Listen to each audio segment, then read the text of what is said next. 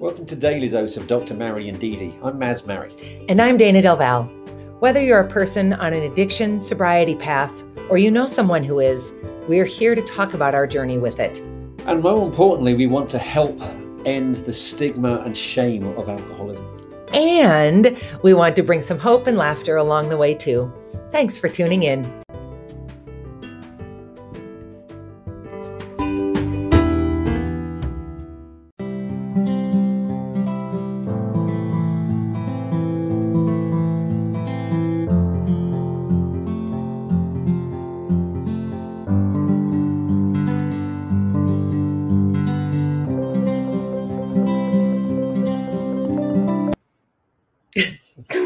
Well, that, that ended abruptly.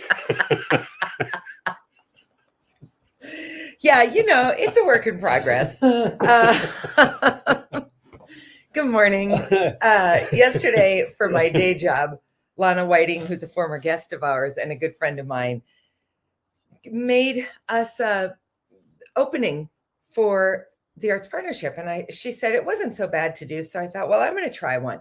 So that's what I worked on this morning. Um, needs a little transition fade out as opposed to just the fall off a cliff. But I like the idea of it. Uh, so good morning. Good morning. Welcome to episode three sixty. three sixty. three sixty, Doctor Mary. That's a full circle, circle, right? Mm-hmm. Ooh, it's so mathy of me. Um, I, I am shocked to be at three hundred sixty episodes. So uh, we're we're going to retell a story that we told early, early on. In fact, I think we told it for episode four. But amazingly, episode four does not exist anywhere on YouTube that I can find. Um, I probably could go back and find it on Facebook and download it. But um, I think it's a really important story. And it's actually one of the two or three reasons that we even started Daily Dose in the first place. So uh, I just want to set it up a little bit for you.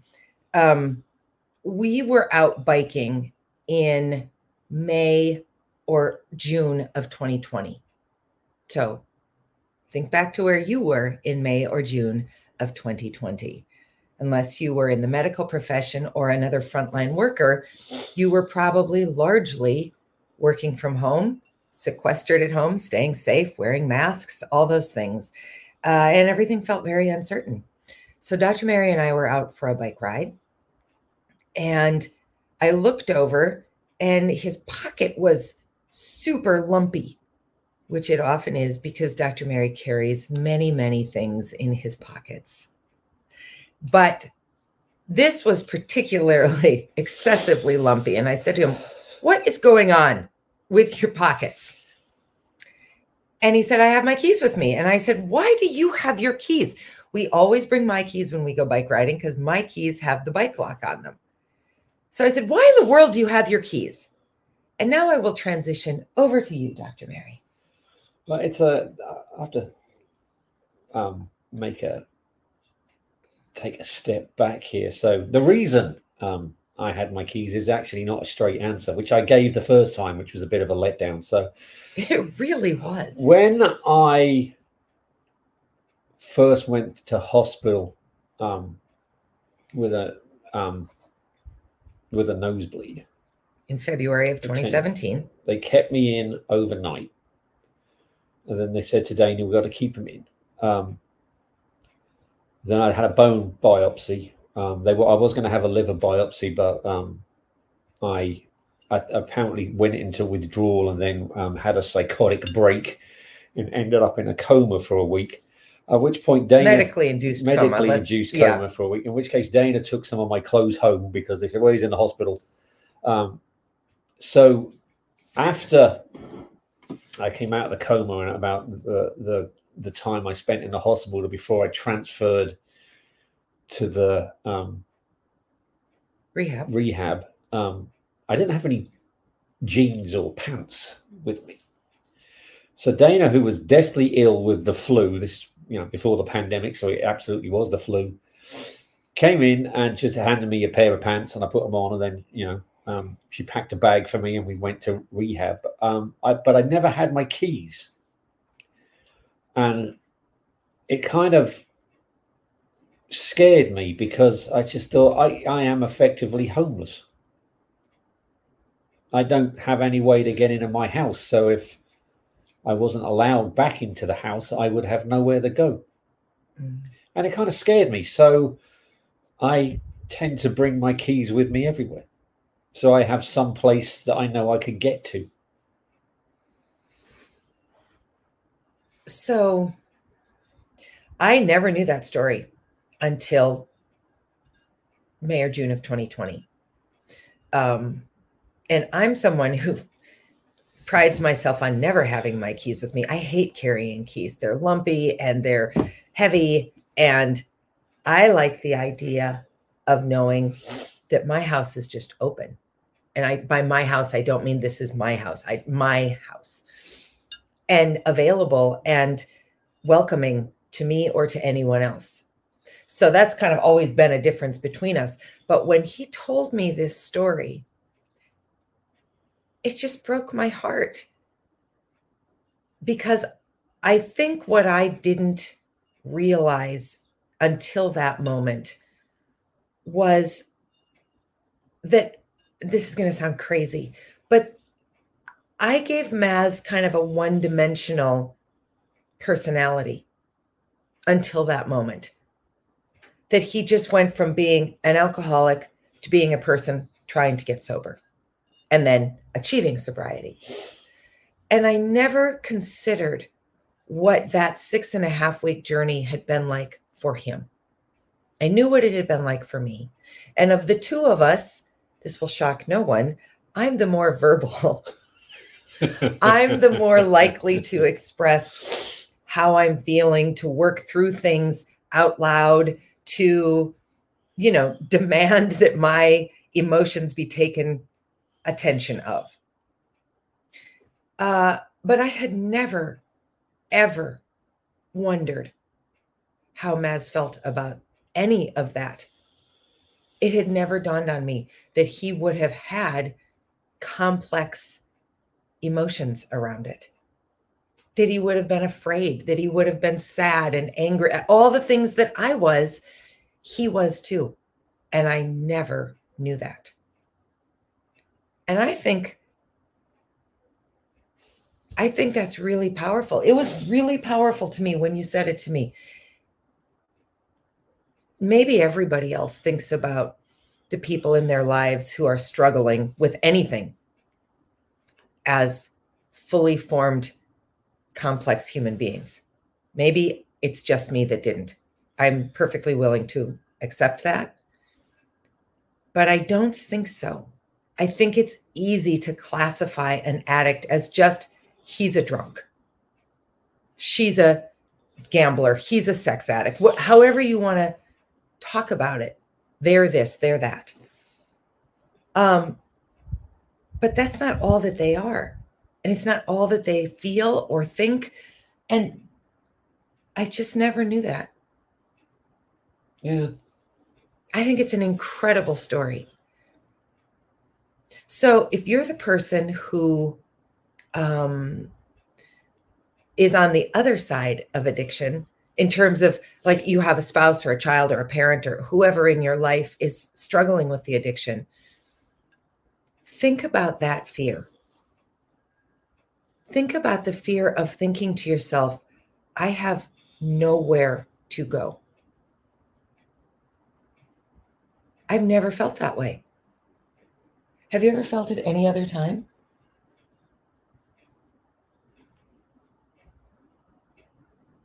Just once, and you were very... One of the things about Dana that I think you may have worked out by now is that um, not being um, coy or anything, but she does know kind of everything. she's a she's a very real poor at math and science. She's a very accomplished professional woman, a fantastic mother, and those two combinations alone are quite dangerous. So here's what the point of this ramble is. Um, we went to England and my brother-in-law was picking me up because Dana said, we're not hiring a car. Let's try not hiring a car.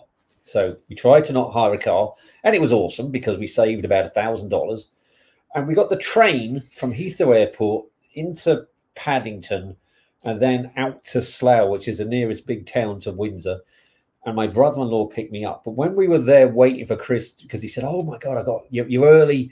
I got I can't stop work till oh, three thirty. Yeah, I said, that's fine. We're going, we'll go across the street, grab a coffee. It's great. All right, it is Slough, but stay focused, please. Um, and there was this um alcoholic homeless guy that was just wandering around talking to me, and it just really messed with me because I thought that could be me. And I was really struggling with it. And then Dana put her arm around me and said, you know, that would never have been you.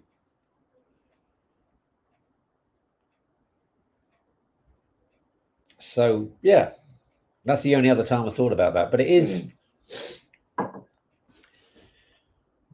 that the the idea of having nowhere to go is actually, or nowhere to be, without the ability to find somewhere where you can feel safe. That was kind of scary to me. So yeah. I have my keys with me all the time.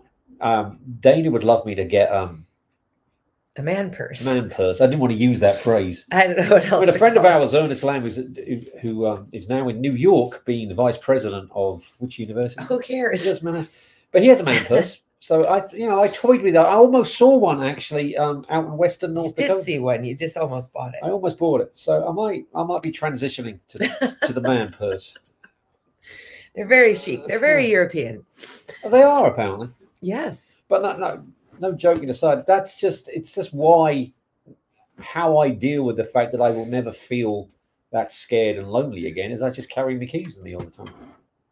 Yeah. And I mean all the time. I actually have been known to put them in my pocket to take the trash one hundred feet down to the start of the driveway. Yes. Yes, he's not kidding. All the time. Um, there's, if there's anyone watching this with any medical and psychological training, they're probably going, oh, make a note there, weirdo. I think I think it's really telling about, I'm I'm not sure what, but the fact that you take them to the end of the driveway, and I would go around the world without them. And I, I, that's not me saying, oh, I'm so much better than you are. It's just telling of something. I think maybe I've never questioned that I have a place. And I think you often have without necessarily yeah, knowing and I it. I think that could be it. I mean, you put it this way. I mean, I was, I used to be an Irish citizen, but I was born and grew up in England. So there were some people that said, well, you're not really Irish, are you? And there was Irish people that said, well, you know, the same thing, or you're not English, or you're not Irish. So I became an American thinking, oh, that's, this will seal the deal. But, of course, you're not really an American until you actually think completely like an American. So. Yeah, so don't spend any more time trying to do that, please. Uh, my mother has a few comments.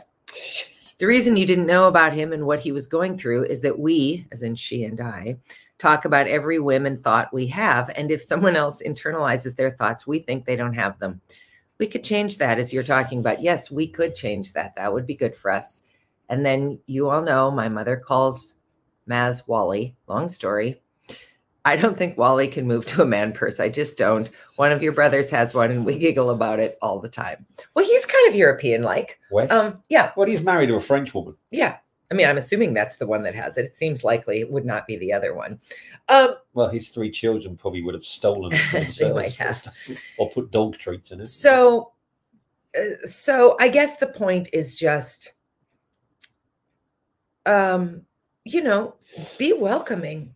If you have someone in your life, and be considerate of their complex complexity, even if they seem very, very simplistic in the way they're moving through the world. Sometimes I hear these stories and I think, well, what if I had been able to talk about that with him while he was drinking? What if I had been able to be kind and quiet and really listen? Could you have even articulated that? And would it have made a difference?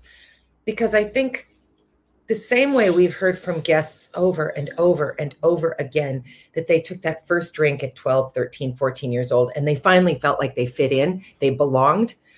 I, I think this is part of all of that feeling like they don't belong, like they, they aren't in the right place, or that mm. they don't have a purpose and place to be. Uh, so what if I had been able to just be kinder and quieter and listen to this? And would you have even been able to articulate it? And would it have made a difference? Yeah, that's true. I mean, I, we don't know. I mean, you could, you could tie yourself in a knot with the what ifs. So there are some aspects of life where you think, you know what, it's just time to move forward. The yeah. past is the past. You learn from it, and then you learn to let it go. You learn from it and move on. Don't dwell in it. I hardly ever comment on his lumpy pockets anymore. What did I get for Christmas? I don't know. You bought me a pair of, I wanted a pair. Oh, right. That was two Christmases ago. Was it? No, it I don't know. Anyway, doesn't matter. I, I, I wanted a pair. I was telling Dana I was going to get combat pants. Cargo this, pants. They've got the side pockets. So Dana got me a slim fit pair, which looked good.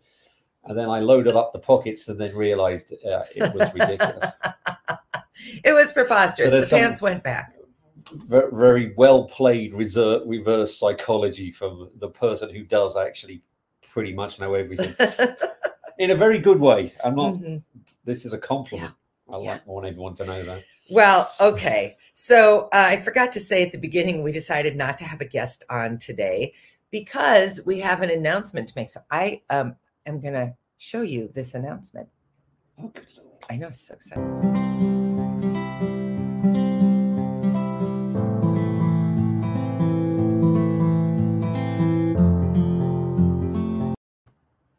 Also an abrupt ending. That's very... We've got to work on the fade out. I know. I don't know how to do that. I felt pretty accomplished doing the two things I did do this morning. We're taking so if another you're listening summer to this hiatus. On a podcast, that's not going to make any sense to you whatsoever. No, but you will have heard the abrupt ending of the music. We're taking a summer hiatus. We did it last year. That's when we transitioned from five days a week to two days a week when we came back in September. We're taking the month of August and the first part of September off again because... Um, it's important to take breaks. It's important to invest in self-care. It's important to step away from things. Even when they're going well, take the time to reflect, yeah. take the time to think through, what do we want to do next? How do we want to keep going? Do we want to keep going? Um, all those kinds of things. And quite frankly, my own work is amping up pretty substantially. And so I need this time yeah. to... commit to that, and you need this time to get your feet underneath you as chair of your department. Yeah, first semester as chair, I've got a lot of stuff to get through this at the end of August, so this is going to be beneficial all round for the two of us. So um, we will not be live until Tuesday, September sixth. We will not be sending out a newsletter. Uh, you can sign up for the newsletter and then plan to get it the eighth, ninth, tenth. tenth of September will be the first one that goes out. Um, but until then, enjoy the rest of your summer and um, be safe. If you're concerned about some sort of potential addiction in your life, be proactive. I think that maybe you could say, agree with this. If you'd gone in for help when you first started, having some concerns. Oh God, yes. Might have been a very different journey. I, I've said this before. I, in the five year, well, in the over five, well, nearly five and a half years I've been going to A A meetings, I have only ever seen two people just walk in and ask for help, which is probably two of the most courageous things I've ever personally seen in my entire life. Yeah. Yeah. So don't wait till you have a nosebleed that almost kills you, or a marriage that ends, or a job that gets you fired, or an accident that kills someone. Don't wait for that. Get the help you need. If you need it, August is the perfect time to do that. You know, you can go back and watch all of our episodes on YouTube um, if you want some inspiration. But stay safe. Have a great August. Take care of yourselves. And we'll see you. Be kind. Yeah, we'll see you September sixth. Until then. Bye. Bye. Thanks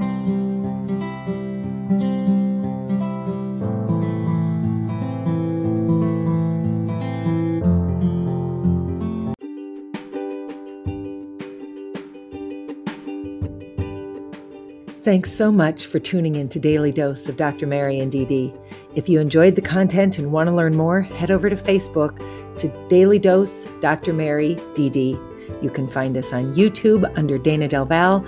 And if you want to get signed up for our weekly newsletter, email me at D A Y N A at D A Y N A D E L V A L dot com.